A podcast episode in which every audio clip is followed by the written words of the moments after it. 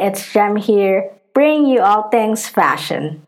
You've definitely seen people sporting oversized clothing from sweatshirts to t shirt dresses to whatever oversized clothing that makes you feel cozy. Just add oversized clothing to the list of current trends.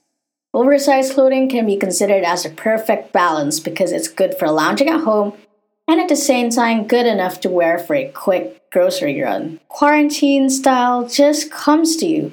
Whatever you feel like wearing at home or wearing right now, go for it. But as for this cozy trend, hop on a train and you won't regret wearing oversized clothing.